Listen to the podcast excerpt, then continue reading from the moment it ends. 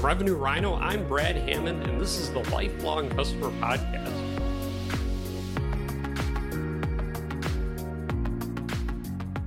Welcome to the Lifelong Customer Podcast. I'm your host, Brad Hammond, and today I have Adrian from ByoPlanet. Adrian, it's really nice to have you on. Hey, Brad. Thanks for having me. Absolutely. So I'm excited to jump in today. Can you tell me a bit about yourself as well as your company and what you guys are doing? Yeah, sure. So I began my career in the entertainment industry of all places and really learned and honed my storytelling skills both on the creative side and then ultimately on the business side. Ended up producing and running my own production company in entertainment, doing movies, music videos, commercials, TVs, etc. And after 20 years of that industry and having a kid and a family, I, I felt really burned out by that 24 7 lifestyle and decided to make a career shift a little bit later in life, in my 40s, and went into marketing, which turned out to be just such a wonderful thing for me. I have this really stronger sense of purpose than I did back when I was making movies, believe it or not. And being able to tell brand stories and bring that storytelling techniques from the movie industry and the marketing world has been fantastic. First went into the property restoration industry and currently at ByoPlanet, which is a manufacturer and we manufacture disinfectant applicators or sprayers as you might call them and disinfectants of all sorts and these are eco-friendly, they're friendly for humans and pets and plants and the environment, et cetera. So it's a pretty cool company to be a part of with a really strong purpose. Nice. I love that let's talk about there, there's a lot to cover today, but let, us talk about really when you're doing a marketing strategy, maybe there's a big change or there's a pivot or, or the, ch- the company's headed in a new direction. How do you tackle that from a marketing perspective? So I know there's a lot to think about now, especially when it comes to AI and businesses changing, strategies are changing out there. What are things that you're thinking about when faced with a situation like this? Right out of the box, Brad, with a really hefty question. I got to tell you, I appreciate that. Because I love challenges, so you can imagine. Absolutely. There's a lot, obviously, that goes into answering that question. The first place I would start is just with the word strategy. So I discovered as I was learning the world of marketing leadership and marketing for different types of brands and different industries that there's a general misunderstanding of the word strategy. Strategy is not a plan. It's not a tactical uh, outline. It's uh, a theme, an overlying theme of what everyone's going to align to. So when you talk about whether it's turning around a company or just try to implement a new strategy for a business to go, let's say, new vertical or something of that of that nature, you have to really think about what is the overall theme first, and how are we, how are you as the leader going to get everybody to align to that theme? From the theme then of course then you build your support for the theme. You, you, build your tactical moves in marketing your strategic plan et cetera et cetera. But i do notice that when you talk with a lot of people particularly in marketing and you talk about marketing strategy the first thing they go to is the list of the channels they're going to run campaigns on or the types of digital marketing they're going to do and i go hold on. That's tactical. Let's talk about what's our overall theme so a good example of that is at ByoPlanet. I came in about eight months ago to ByoPlanet, and we are charted a new strategic direction for the company. And that strategic or strategy, that overall theme is a focused growth. And what that means is just picking the verticals where we want to have mark, more market penetration and or market development if it's a new vertical. In the case of ByoPlanet, we went into the animal health vertical and that was new for us. And really focusing on those. Let's get some gains and wins in those verticals before we start to expand out into new to newer markets or other markets as well. The first thing is does everybody align with focused growth? Does, does your leadership align with that concept? At ByoPlanet, uh, we we are fortunate enough to have a great CEO who agreed with that, a board that agreed with that approach, and and so we've been implementing that, and we're about six seven months into that, and it's really turning out uh, well for us. I think that answers the first part of your question. Absolutely. So as we think about so the, maybe the business has experienced a change, but also just the world is changing in general. So how are you thinking about things when it comes to AI and new technologies and like where you yeah. plug these into the strategic changes you're making? Let me first say I love AI. I am using ChatGPT, Claude AI, and as of I think today or yesterday, now I'm going to dive into Gemini, the Google AI. I'm li- literally using those tools on a daily basis. Um, that said, those tools do not replace my team members at all. They really just help strengthen our work and create more efficiencies, which has been wonderful for us. I use it for everything in my personal life. If I got to write an email to somebody and I just can't get the words right, I, I go for help to the AI. And then it's a great idea generator. I might go there and just get some ideas and then go off and write my own thing or create my own image or what, whatever the case may be. So out of the gate, I will say I love AI and I love where it's going. Of course, like any new technology or innovation in the world, it's presenting challenges and will present challenges for life probably. But here's how I think about it. I have, I'm in a lot of CMO groups and a lot of marketing groups, and a lot of people are freaking out. hey, we're all going to lose our jobs. I'm a copywriter, I'm a video editor, whatever you are. I'm a designer. I'm going to lose my job because AI can do all of that. This is what I tell people. This is what I've discovered by bouncing around in different industries and learning different ways of leadership and how businesses are run. The way you know if your job is going to be replaced by AI is not, it has nothing to do with AI itself. It has everything to do with the business leadership. And this is what I mean by that. If your business leadership values marketing, they're not going to replace you with AI if they look at marketing as just an expense line on a P&L, then you have there's a probability that you could be replaced by AI because it would be cheaper for them. And unfortunately, I think we're still in an age where these two new tools are have come faster than the mindset shift in business leadership that is slowly occurring. Some of the bigger companies have already shifted their mindsets and they see marketing as a very important integral aspect to the overall business strategy. But there's a lot of companies that don't. I've worked at some. They don't they just see marketing as you go make flyers you do some stuff on social and if we have to cut costs we're going to you first. They don't see that marketing really is truly a revenue driver. They can clearly see that with sales right in b2c where rev, um, where marketing is the top of the food chain obviously it's a little bit more obvious that marketing is driving revenue in b2b where marketing is really lower down the ladder of the food chain and is sole purpose is really to support sales business leadership tends to look at sales and say that's our revenue driver. They don't think about all the things that we now do with marketing science and everything that we do in marketing now that we didn't do even just 2 years ago that really are revenue drivers. So getting the business leadership if they're old school, getting them to come around to understand that marketing is an integral part of the business strategy, not just an expense line will be the key to whether people get their jobs replaced or not by AI. And one last thing the canary in the coal mine is this ask yourself, and it doesn't matter who you are in marketing, you could be a coordinator or you could be the CMO. Do you have a seat at the table when leadership is doing their business strategy planning?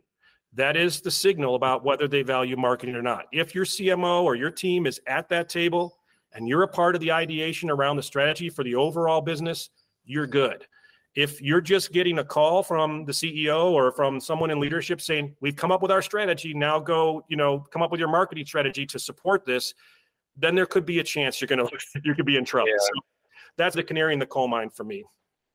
Yeah, it's very interesting. And is there anything you can do if you're in the latter position or go yeah. find a new company? Go work for an AI company, learn how to code or something. I don't know no, really what you can do is start to embrace AI. I would encourage this for anybody in either situation, right? I decided I was going to embrace AI rather than resist it. I have friends who have resisted it um, because of fears, or, or maybe they just don't want to, to have to learn something new. And I understand that. Uh, for me, I love learning new things. I'm that lifelong learner guy. So I just dove in as soon as ChatGPT was available. I dove in and I then, of course, added on the other AIs after that. And I found ways to make it work for me yes okay fair enough i'm in a leadership position so maybe no job is ever secure but but if i was a coordinator at a company it might be a little bit different but still embrace it if you're a copywriter embrace it for your first drafts make it more efficient turn in more work become the power employee or staff member that's really just doing like volumes better stuff than the others by using that tool the other thing to consider is this if, if you replace someone in a very specific creative discipline, like a, a creative designer or, like I mentioned, a copywriter, you with AI, who's going to run the AI? Somebody has to give the AI instructions. And in most cases, it'll be those same people. And that's why I don't think I don't think there's going to be this across the board job destruction by AI anytime soon. I could tell you that I do feel that there will be some job loss, and I do think some businesses will become obsolete My, my former business, the entertainment industry, will always make movies and the big 100 million, 200 million dollar projects. But man, some of this new AI coming out, these video generators for corporate, you know, cost nothing to for to make some killer corporate video content. You know, there's a lot of small video production businesses that will probably end up, you know, uh, getting kicked to the curb because it's just too expensive to do it in the traditional way. Absolutely. Yeah, what we've seen, so we're a creative agency and do marketing and content, all this. And we've seen AI takes the smartest person in the room and makes them like 10 times more productive. yes. So it's interesting because, you know, I think you, like you said, not everybody will lose their job and it's not going to be a job destruction thing. It takes that person, makes them more productive. Yeah. So if you're not the person that's like embracing new ideas and change and wants to tinker with it, well, that leaves you in a tough position competing with the person that is doing that now let's face it, that person who doesn't want to change, doesn't want to learn, wants everything to be status quo, they're not going to last anyway because things yeah. doesn't matter. The department changes no matter what. The businesses change no matter what. You know, we think we always talk in marketing about the customer journey, and and I equate it back to Joseph Campbell's The Hero's Journey with the uh, story of mythologies and how the hero goes through their 12 different steps in their journey that, that same customer journey that we talk about in marketing is also for each of us individually in our jobs and our lives. And so if you're going along the known world status quo and you want it to remain there and you never accept that call to adventure where you're going to have to face a challenge and defeat the monster and then come back changed, you're never going to learn anything. You're never going to grow as a person. So I obviously some people really would just like to stay status quo and they don't want to grow and I understand that, but uh, that's not me. I, I like to grow. Absolutely. So, what are your top pieces of advice just to consolidate for other marketing leaders out there today? Any like top bullets? Yeah, the first thing I would say is it's uh, okay, two things. One is how do you lead? What is your leadership style? That is hugely important to your longevity in your career you as a human being and to the culture that you create within your department and which hopefully will emanate out into the other departments and help influence the overall culture of the business. And marketing really is that sort of centered area where the culture of the overall business gets the most influence from. So you really, as marketers, it can't just be something you put on the website that says we have a great culture or whatever your tagline is mm-hmm. about culture. You really have to be the ones that lead it and drive it. Most often, unfortunately, leadership doesn't. They're too in their heads about the, the numbers and the sales and the revenue and what are we going to do over here and how are we going to deal with this legal issue and blah blah blah to lead culture. They will respond to your leadership and culture, but they rarely lead. There's some great CEOs that lead, but I'm just general. That's number one. Thinking about how are you going to drive your culture and what's that mindset going to be as a, a leader. When I was in entertainment, leadership on a product video, a movie set, whatever that set was not a democracy. It was dictatorial. The director drove the whole thing. Now, I took that business model and leadership model into the new industries, and guess what? It doesn't work. what really I just stumbled across, and I, I, actually got this for our call today. I just wanted to hold up the pamphlet. I stumbled across the servant leadership model. Now, a lot of folks put this on their profile on LinkedIn or they talk about it in social, whatever, but they don't really know what it's literally a pamphlet by Robert Greenleaf. It's what is it? It's 60 pages, super fast read. And it's not what you think servant leadership really is about as the leader being the base of the pyramid not the top and supporting those on your team that are above you. And i don't mean above you in title. They're below you in title but thinking of them as you're the base and they're above. If you can support them empower your team to have a voice give everyone a shot to bring up ideas you're going to be blown away at the success your department's going to have just by virtue of that one simple change it's not some trick. It's not some one of those, I've got the five keys to blah, blah, blah, to B2B selling or whatever it is. It's just literally a model that's super simple, easy to implement. It just takes a mind mindset shift in your mind. And when others in the business see you doing that and leading as a servant leader, they're going to change too because they're going to see the success and success is trumps everything. So, you know, I think that's the one thing I would give as advice. I think the other thing that's super important to remember is that Shakespeare was absolutely right when he said, All the world's a stage and we are merely players. And what I mean by that is, I truly believe, and I say this in all the panels I talk on and all the keynotes I do, that no one knows anything. And friends have corrected me and said, no, you mean no one knows everything. I know no one knows anything, which is awesome for anybody at any level in their career because that means you also could, whatever your idea could be right. There's so many so called experts that I've worked with who have great ideas, and I go, wow, that person really knows their stuff. And then a day later, someone comes along and challenges that. And I found out that expert wasn't really right about that thing, or it didn't really work in some way. And so I realized early on, and I actually, the entertainment industry proved this because you see behind the veil, right? You see the fake, we're all wearing wardrobe and we're playing characters. And, and that's an interesting metaphor, but I truly believe it's legit. Like some people don't realize they're just playing a character that, that they're not like their true selves aren't out there. They're just, I'm the accountant. I'm the marketing guy, the, you know, the blah, blah, blah. And I'm going to dress like that. And I'm going to act like that. I'm going to talk like that. And they do that for so long. They believe they are that. You're not that.